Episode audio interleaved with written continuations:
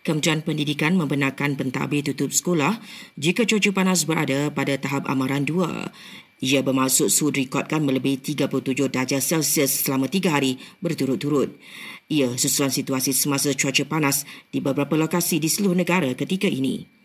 Sementara itu, padang terap di Kedah, Jantuk di Pahang dan Jempol di Negeri Sembilan catat cuaca panas tahap satu iaitu suhu antara 35 hingga 37 darjah Celsius. Hujan dari buah peti drama berlaku di sejumlah kawasan di semua negeri di utara Semenanjung, Terengganu, Pahang, Johor, Sabah dan Sarawak pagi ini.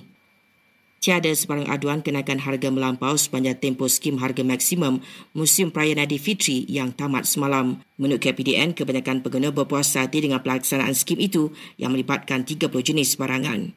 Seorang bayi melecur selepas tersiram kuah kacang panas yang baru siap dimasak ibunya dalam kejadian di Tanah Merah, Kelantan. Hai sekali, Pelawak dan pelakon Jigi sahkan sedang mendirikan rumah tangga dengan atlet terjun negara Nudabita Sabri dalam majlis tertutup baru-baru ini.